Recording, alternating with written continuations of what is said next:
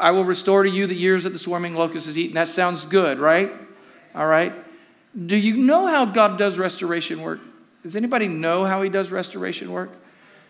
All right, because part of the restoration was the swarming locust. Did you get that? Did you hear what I'm saying?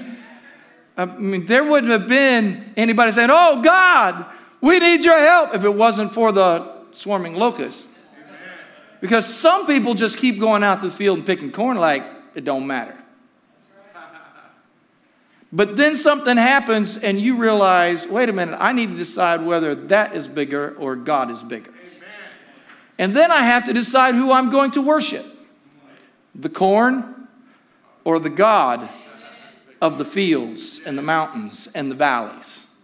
You still like me? All right. Praise God. Love me? Thank you. Praise God. I'll take that too. Hebrews chapter 10. Let me share this first portion of it. And let us consider one another in order to stir up love and good works. All right, so in your notes, just you can circle stir up love and good works. Stir up love and good works. And I'm going to talk about being stirred up today. I'm going to do a little bit more of what I did last Sunday because sometimes I need your focus. Are you ready? As many as will, I want you to stand with me for the reading of God's word. All right, I know Sister Jan loves this because I said that last Sunday. She shouted hallelujah, all right? So if you can, Luke 17, beginning in verse number 26. Here I go. And as it was in the days of Noah, so it shall be also in the days of the Son of Man. They ate, they drank, married wives, they were given in marriage, until the day that Noah entered the ark, and the flood came and destroyed them all. Likewise, as it was also in the days of Lot. They ate, they drank, they bought, they sold, they planted, they built. But on the day that Lot went out of Sodom, it rained fire and brimstone from heaven and destroyed them all. Even so will it be when the Son of Man is revealed. Amen. Amen. And that day, he who is on the housetop, this is verse 31, he who is on the housetop and his goods are in the house, let him not come down to take them away. And likewise, the one who is in the field, let him not turn back. Remember Lot's wife? Whoever seeks to save his life will lose it, and whoever loses his life will preserve it. I tell you, in that day there will be two men in one bed. The one will be taken and the other will be left. Two women will be grinding together. The one will be taken and the other left. Two men will be in the field. The one will be taken and the other left. That's the scripture. Amen. Somebody shout amen. Amen. Now, Father, we need your help today. Yes, Lord. Lord, you have opened up our heart. You've given great revelation already in this worship time, in this dance ministry. And, Lord, you have prepared the soil. Now, Lord, I pray that the seeds would go in deep and they would take root. Come, Holy Spirit, into this house and do the work that only you can do by your Spirit. Use your servant today in Jesus. Amen. Amen. You may be seated. So I'm talking about stirring up the church. Let's look at the rest of that. All right. Now, let us consider one another to stir up love and good works. And then he goes on, not forsaking the assembling of ourselves together as the manner of some, but exhorting one another, and so much more as you see the day approaching. Now, just looking at that scripture, that's not saying that if you're watching online, you're bad people. That's not what he's saying, all right? I want you to hear this, that as people see the day approaching, there is a falling away. And out of that falling away is, we just don't want to listen to this anymore. Just don't want to hear the gospel anymore. I need more, happy stuff and things that I can always agree with. So we move away. But in the last days, there has to be prophecy. There has to be power. So here I am. But I'm looking at the word stir up because let us consider one another in order to stir up love. Somebody say stir up love. Now, I like it when we say it that way, but that is really not what the word means. The word stir is also translated spur or shake. So to stir up sounds like you're putting some sugar in your coffee. That's not what this scripture is talking about. It is, if you do a word study on it, it is more like a horse that refuses to move, and somebody is sitting on it, and they take their spurs that are on their boots, and they hit it in the back, and it goes, go, oh, I can't just sit here anymore. That's the idea. To spur, you know, and I'm generally a nice guy. I am.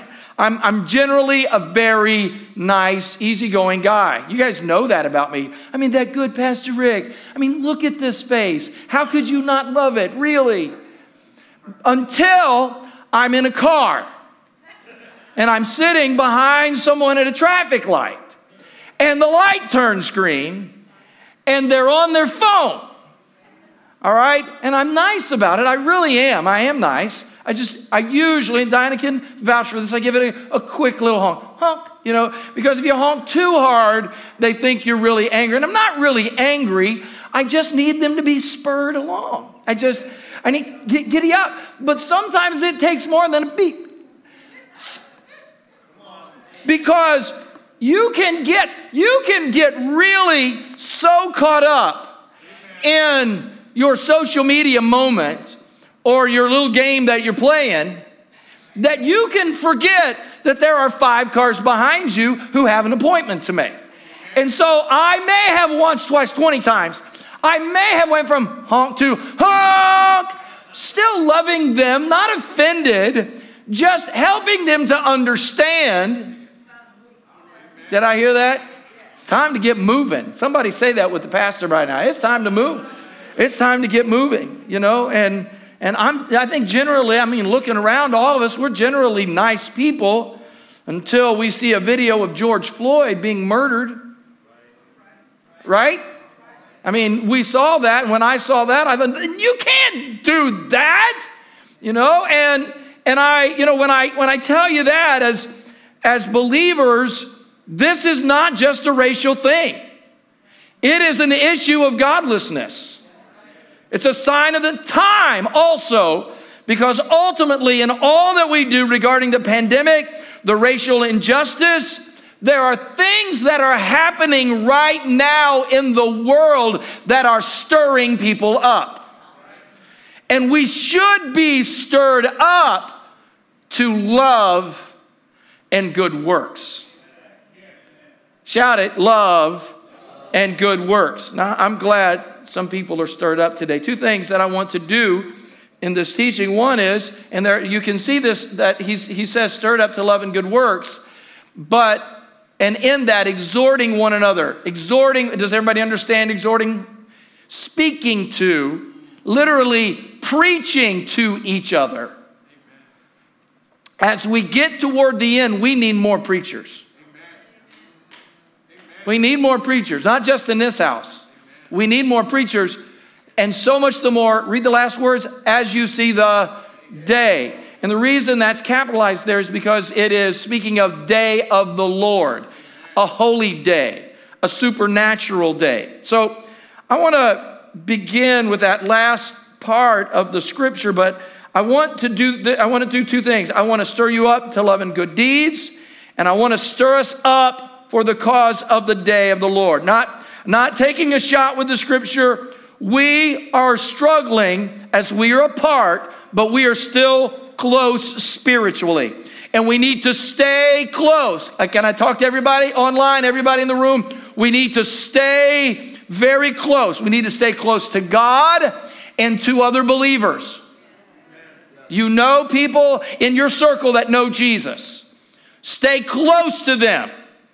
Stay close, love one another. Spiritually, stay close. But specifically, as the day of the Lord is coming. This is not, again, a shot at social distancing. This is teaching about the necessity of being close to God and one another at this time. So let me start with the second part, and then we'll do the first part of this teaching, okay? Stirring up as we see the day approaching. I like to get out. Anybody else like to get out? I like to go to parks. I like to go. I mean, if you follow me on my Facebook page or Instagram or Insta story, you're going to see pictures of me and my wife outside. Yes. I mean, I like taking pictures with her because she's so pretty and makes me look so good. Did she just walk in the door? Yes, I timed that perfect. All right. I just enjoy it. I like looking at the sky. Anybody else like looking at the sky? Even if it's cloudy, I like looking at the sky. I was out the other day, and while we were out, my grandson — how many know I have a grandson named Malachi? All right, so he FaceTimed us, and he was talking about going to the dentist. You guys know him. So, and he was talking about, you know, he's getting a couple of teeth pulled, something, and in the conversation he brought up, did you know that there are stories in the old TV show The Simpsons that talk about what's going on right now in The Simpsons? Like, one of their prophecies was that Donald Trump would be the president. Yep, it said it. They had an episode about Donald Trump becoming the president. The Simpsons, years before he ever became the president. And then they had another one about Disney buying 20th Century Fox. They had one. And then they had one about smartwatches before we ever had smartwatches. And then they had one about Siegfried and Roy being attacked by their own white tiger. They also had one about an Ebola outbreak. Now, I'm thinking, who wrote this stuff? Some of you are looking at me like you're really impressed. I've got another story that you ought to read. It's called The Bible. He's all impressed about The Simpsons. I had a lot of junk in The Simpsons too, all right? But according to the Bible, we are living in a severe time, and as believers, we need to understand and be able to interpret the times. We need to understand that Jesus Christ is coming back, and he is not leaving us here alone during these last days. Currently today, regardless of all the events you see, we are not living in a time of judgment. Somebody praise God for that. We are living in a time of grace. The world is currently not being judged, because according to what I see in Scripture, before cataclysmic judgment falls upon this earth, first of all, he's going to come back and take me away. Amen. However, I'm giving you some tough conversation right now. Spurring conversation. Nobody likes that. And as a pastor, people don't want me to spur. They want me to coddle. They want me to embrace. And just, I know you're going to hell, but I love you. Just keep living that way. No, I can't do that today, all right? How many love real authenticity? Anybody love authenticity? But sometimes we have a different opinion of authenticity. We believe authenticity is when you don't tell me the truth. Like, you know, here's some authentic talk, okay? You're broke, and you got to stop spending your money like that. You like that? Or how about this, okay? You can't treat each other that way. It dishonors the Lord. And if you keep doing it, I have just one phrase for you: child support payments. Visitation. See, some people getting offended already. I've actually sat with people and told them these things. Because eventually you get to the place where, I know, Master, I know I'm supposed to love God, but I can't stand that creep right there. Okay. There are times when you have to look at somebody and say, you got to stop living for the devil. You got to stop doing that. And you know, it's called, you can't beat around the bush. As a pastor, you think, what if people leave me? I had to get over that a long time ago. Here's the fact. Jesus had everybody leave him. Amen. And he looked at the ones that were left and said, are you guys going to leave me like everybody else left me? And out of those that were left, he raised up apostles. So you think, you know, you know, people will leave. It happened to Jesus. It happened to John the Baptist. How many remember John the Baptist? Okay, John the Baptist was a preacher of righteousness. And the Bible says in Matthew 1:3, John the Baptist came preaching in the wilderness of Judea and saying, repent, for the kingdom of heaven is near. Be nice to each other, for the kingdom of heaven is... No, it's not what he said. I mean, eventually, but repent. Somebody shout, repent. This is he who was spoken of by the prophet Isaiah, a voice of one calling in the wilderness, prepare the way of the Lord, make straight paths for him. Somebody shout straight paths. Shout it, straight paths.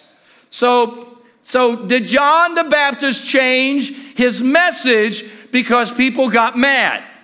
I mean, when Herod arrested him, did he say, look, could we just talk for a minute? I know I said a lot of tough stuff. I didn't mean to hurt your feelings. No! John the Baptist knew that the only way to wake up Herod and everyone else was to give them some straight talk. Matthew 3:7, when John the Baptist saw many of the Pharisees and Sadducees coming to his baptism, he said to them, brood of vipers, who warned you to flee from the wrath to come?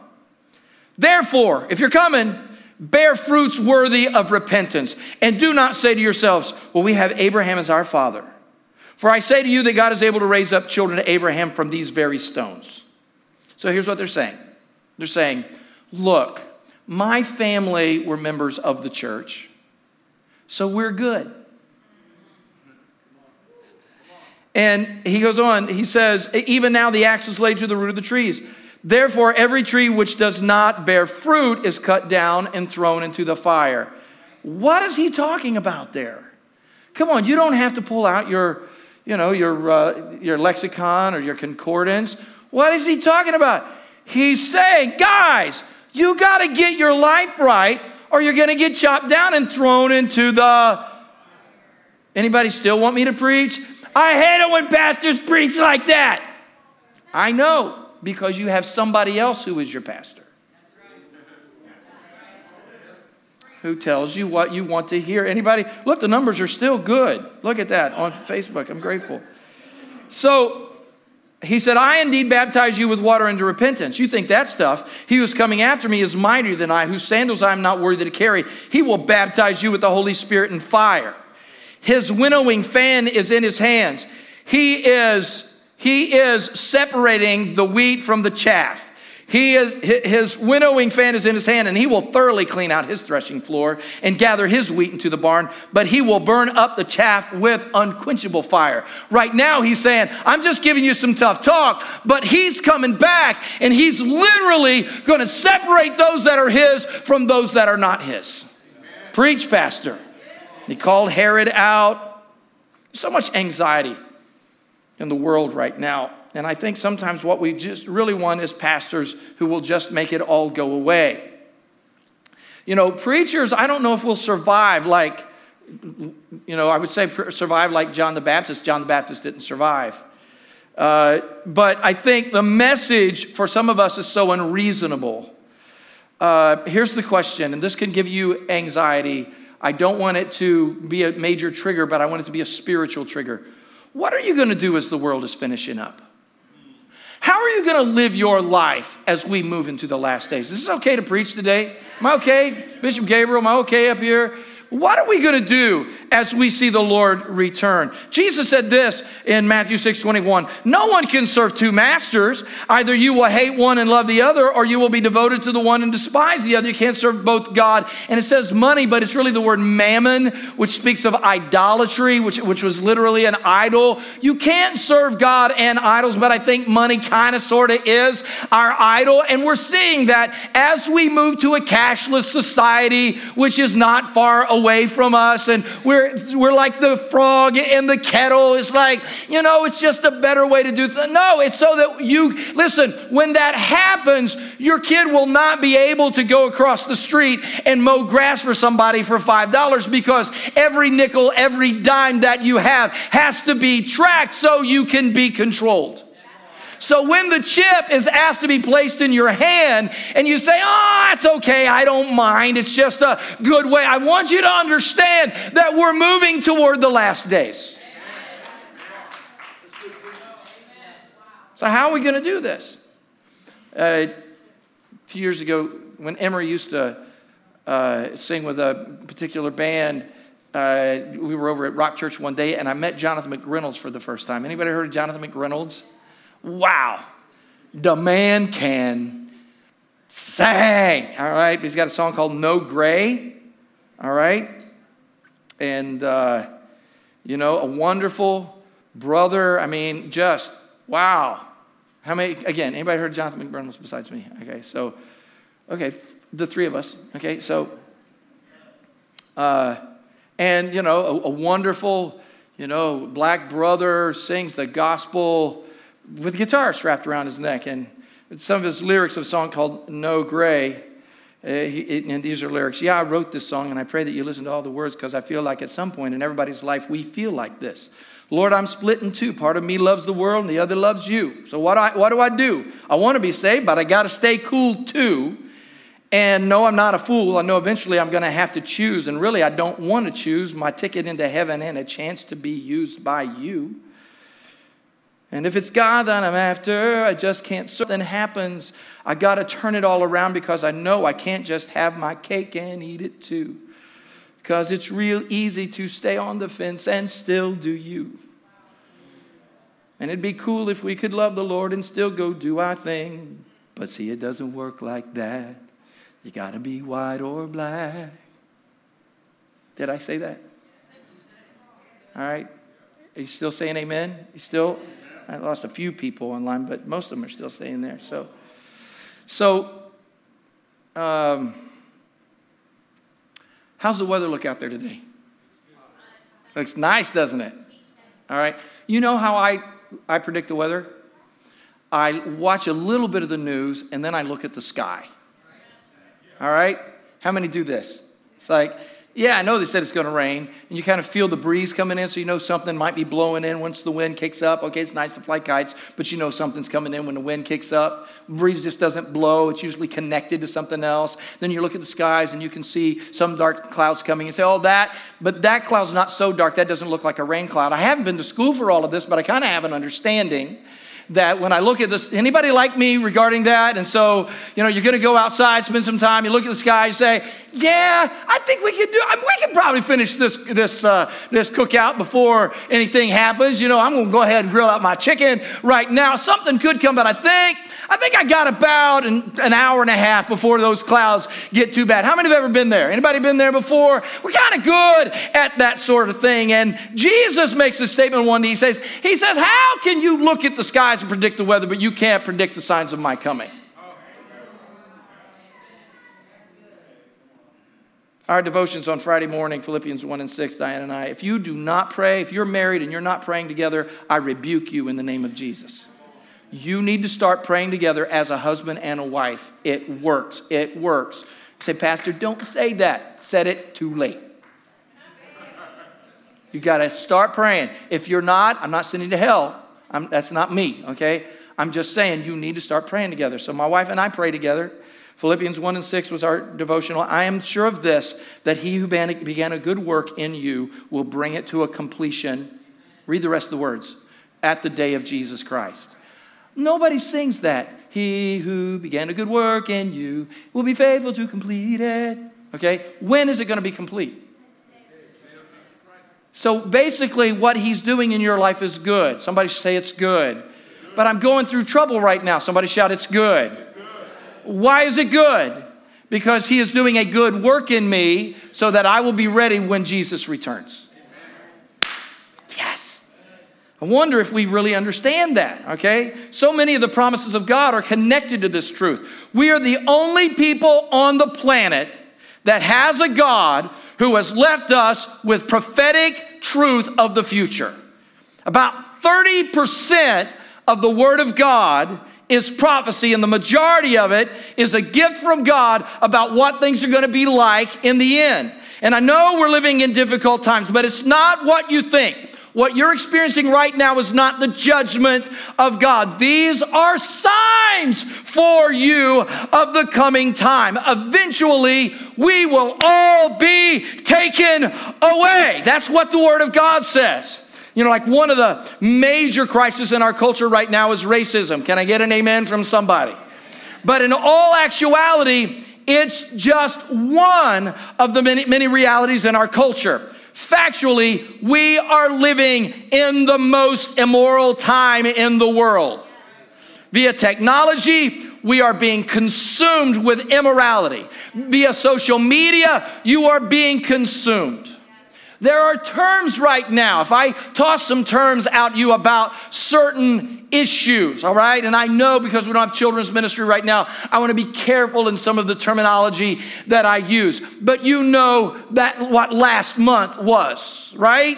And so when I suggest that to you, there are now terms. We have went beyond just our usual letters, LGBT. We've went through beyond that now. Now there's a term that is taking precedence over all of those terms, which says this: no one can tell anybody what they are or are not. Change all of the pronouns, and you can do whatever you want with whoever you want, and as many as you want, and no one can tell you anything different.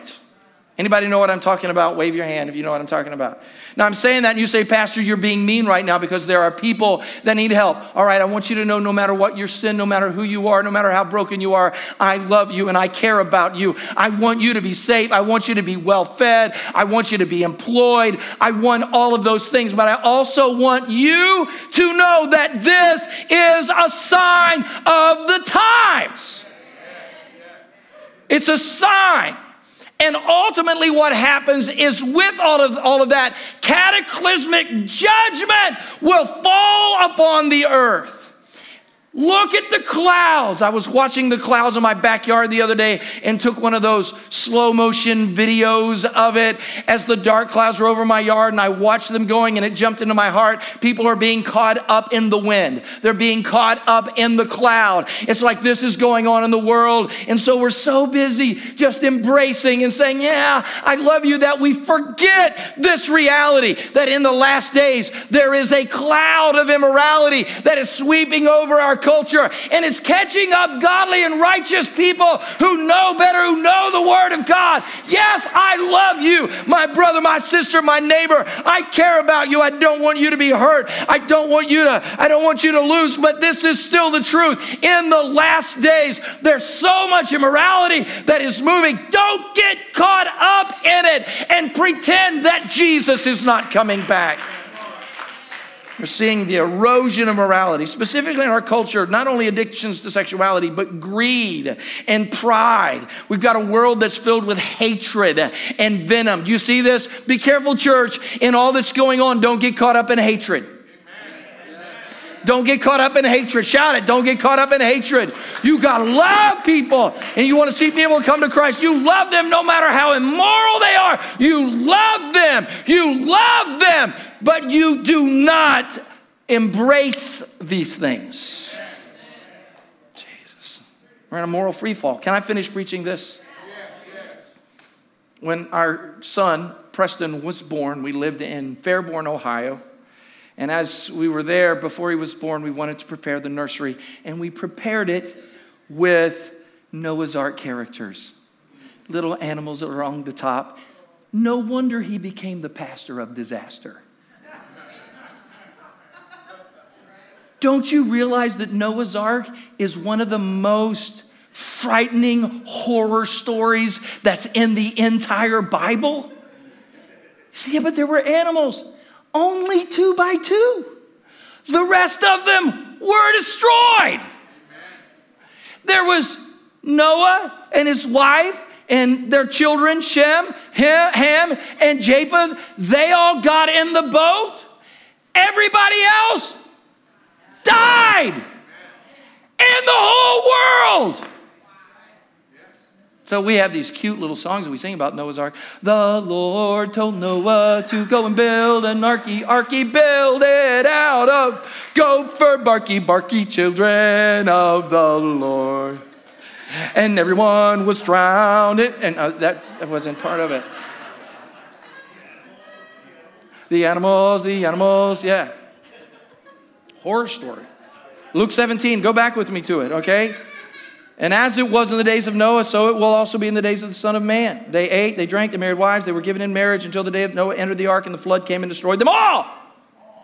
All of them. All of them. Now, there's nothing wrong with eating and drinking and getting married. What they're saying is people were swept up in immorality and godlessness, but they were still going through life in a normal fashion. We're finding new ways to eat, drink, and get married, just going on about our lives. We're just people. And we see that. But without God, hello. So here's a breakdown of the scripture. Business as usual, a refusal to listen to the voice of truth, a sudden removal of the righteous from the wicked, followed by cataclysmic judgment. How many have ever seen that in the Word of God? Over and over and over and over again. Over and over. Business as usual. Living as though nothing will change. This is the way it's going to be. Surprise, we got to wake up with this pandemic, didn't it? Things could change. A refusal to listen to the voice of truth. Noah's a preacher of righteousness and had, guess how many converts Noah had? Zero. No converts. It's getting harder and harder to get people saved these days. Getting more and more difficult to preach the gospel to people. Say, this doesn't sound good. Lot also told people about heaven, told people about God, no converts. And that's the world that I'm living in. And then a sudden removal of the righteous from the wicked. 1 Thessalonians 4:16, for the Lord himself will descend from heaven with a shout, with the voice of the archangel, and the trumpet call of God. The dead in Christ will rise first. Then we who are alive and remain shall be caught up together with them in the clouds to meet the Lord in the air, and thus we shall always be with the Lord. Therefore, comfort one another with these words. So all of this mess is going on. Anybody love Jesus? Who loves Jesus? Who's following Jesus? Who's serving Jesus?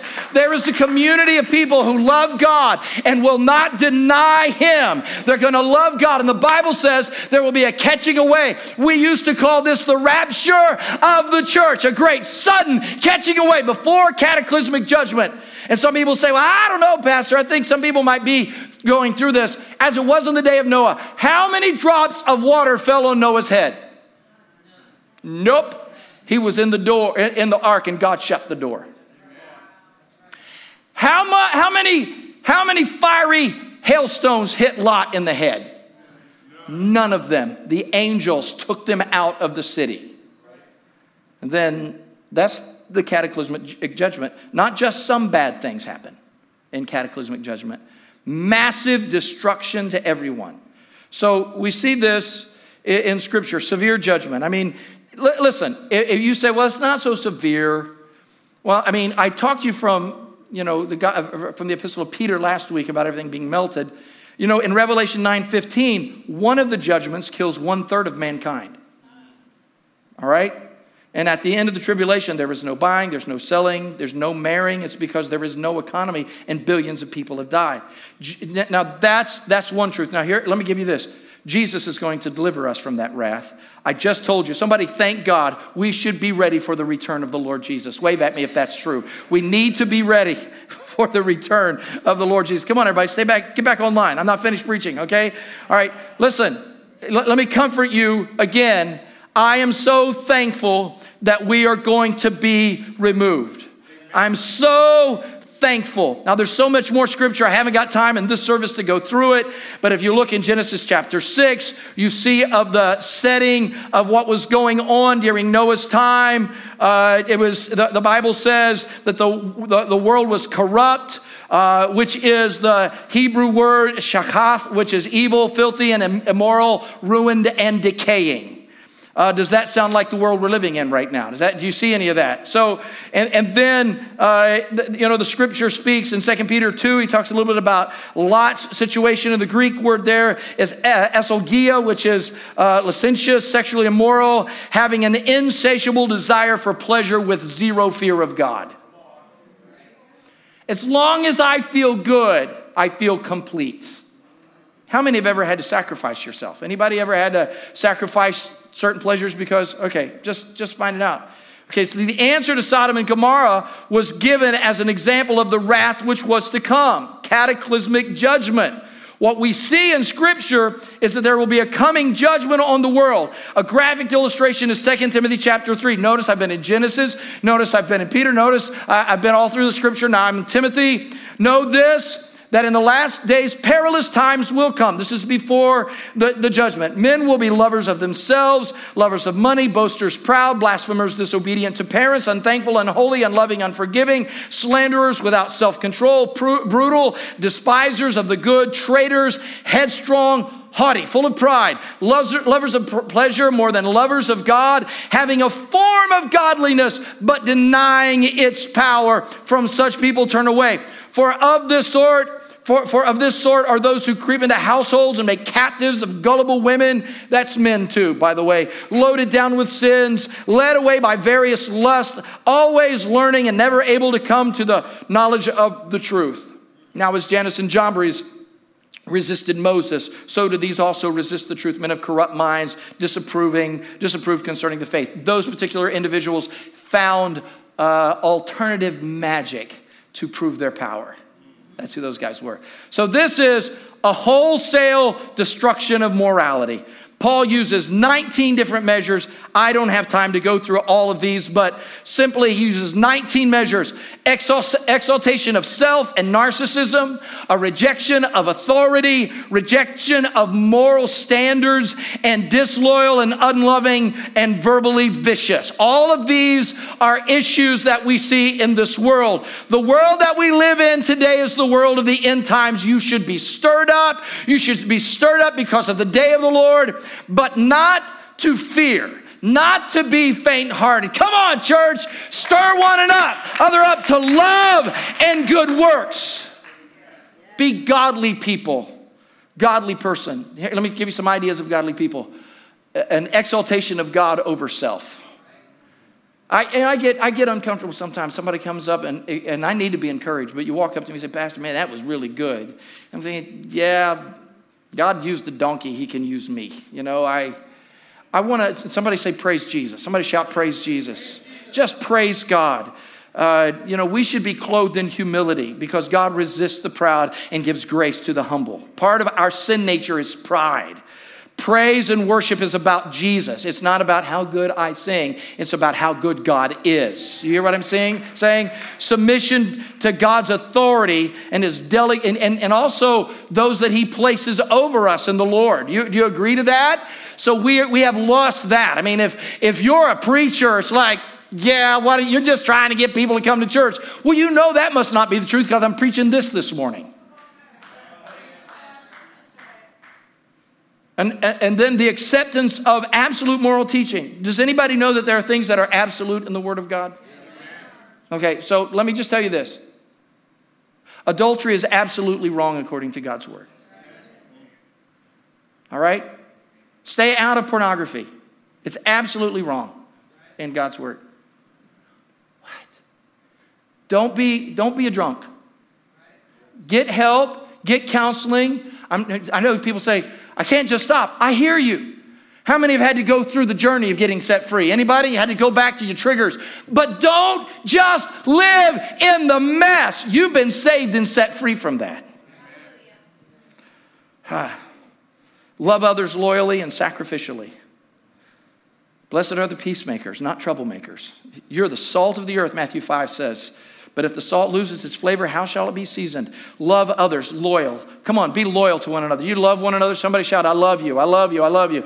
Don't just talk about it, actually do it. Because in these last days, we need to be a light to the world. We need to be influencing the world, drawing people out of the world into the presence of God. Moses and Lot were preachers of righteousness rather than being fearful. And that's who we need to be on the day of the Lord, because the day of the Lord will come as a thief in the night. The heavens will pass away with a great noise. The elements will melt. Before that happens, what kind of people ought we to be? Mark 8, Jesus says this, whoever is ashamed of me and my words in this adulterous generation and sinful generation, of him the Son of God will be ashamed when he comes. Somebody shout Jesus. Somebody shout Jesus. Make sure everybody that knows you knows your Jesus. Somebody shout amen. Make sure. I'm not ashamed of the Holy Spirit. I'm not ashamed of the Word of God. I'm not ashamed of the truth of the lifestyle of God's Word. We need the blessing of God on our nation. And what we're experiencing now is a removal of blessing. We need to shout, God, we repent. We come to you. God, make us a godly nation again. Imagine the day after the rapture of the church. This is a good time to turn your life around. Somebody say, Pastor, you are not preaching about grace. Yes, I am. I'm telling you about grace. God has extended his return, so all of us reprobates can get into the kingdom of God.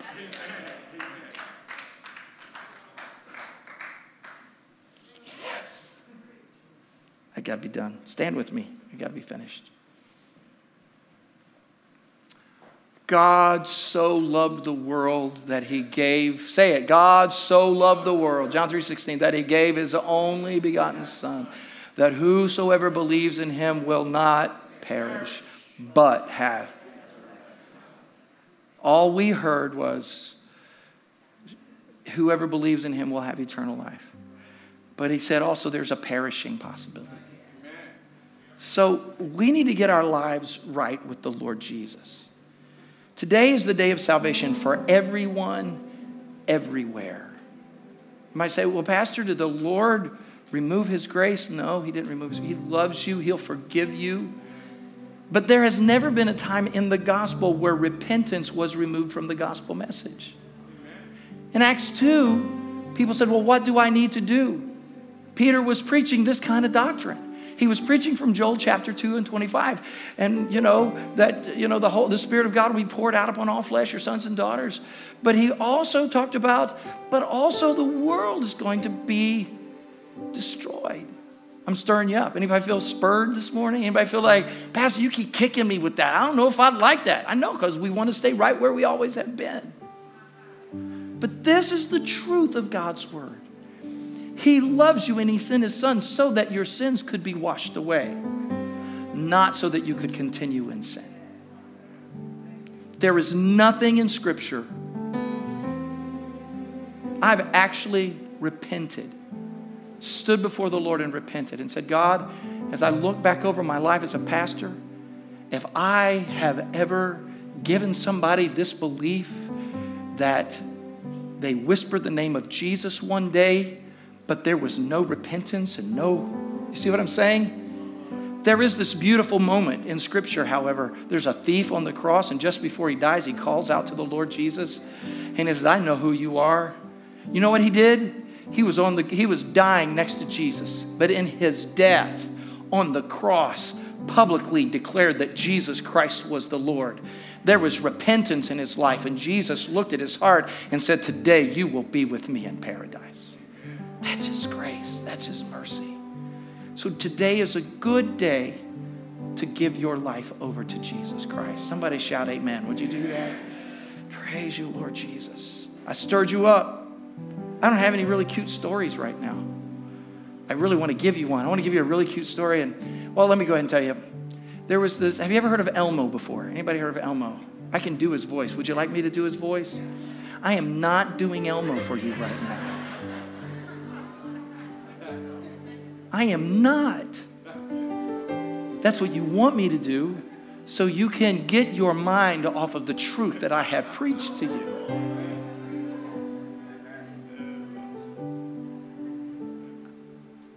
Bow your heads and close your eyes. Father, I'm standing here with my congregation that you have so blessed me to serve. You've called me to preach this word today. And I ask you, Lord Jesus, that by your word, you would stir our hearts and spur us to love and good works, realizing that repentance is good works. So say this with me. Somebody say it with me. Lord Jesus, I repent. I turn to you. I am sorry for my sin. I reject it. Holy Spirit, come. Lead me into righteousness. Help me as I am transformed, as I am changed. Spur us. Stir us up to good works and righteousness as we see the day approaching. In Jesus' name. Amen. Praise the Lord Jesus. Praise the Lord Jesus. Here we go. Open up your communion. Would you do that? Open up your communion. Open it up. Jesus. Jesus. Praise God. Praise God. Wow. It's the longest first service I've had since March. But you had to get the whole word today. So after I dismiss, I'm going to have to throw you out the door so we can clean this building before next service. All right. So take the cup and the bread. How many believe in Jesus? Who believes in Jesus? How many believe that his body was broken? Okay. You believe it? Are you ready to receive the body of Christ? Do you want to walk with the body of Christ? Anybody? I'm ready to receive the body of Christ. Lord, say, Lord, change me. Lord, change me. Lord, change me. Lord, we confess. We have repented. We believe in the work of the cross. We reject bitterness and hatred and unforgiveness, and we choose to follow you. Take the body of our Lord Jesus. Take and receive it.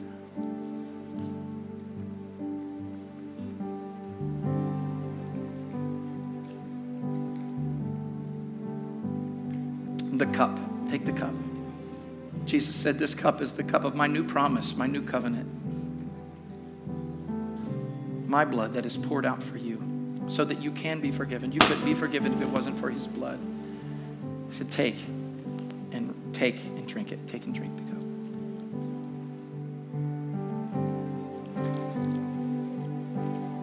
If you need prayer, if you want somebody to meet you, if you want to talk to somebody, just spread yourself out across the front, mostly to my right, if you would. Move to the right so that we can pray for you. May the Lord bless you. May the Lord keep you. May the Lord make his face shine upon you and be gracious to you. Give you peace. Church, look at me. I love you. I love you. I love you. I love you. Sing as you're leaving. Worship. God bless you. If you want prayer, come and stand up here. Someone will meet you and pray with you if you would like prayer. God bless you all. Be dismissed as you choose.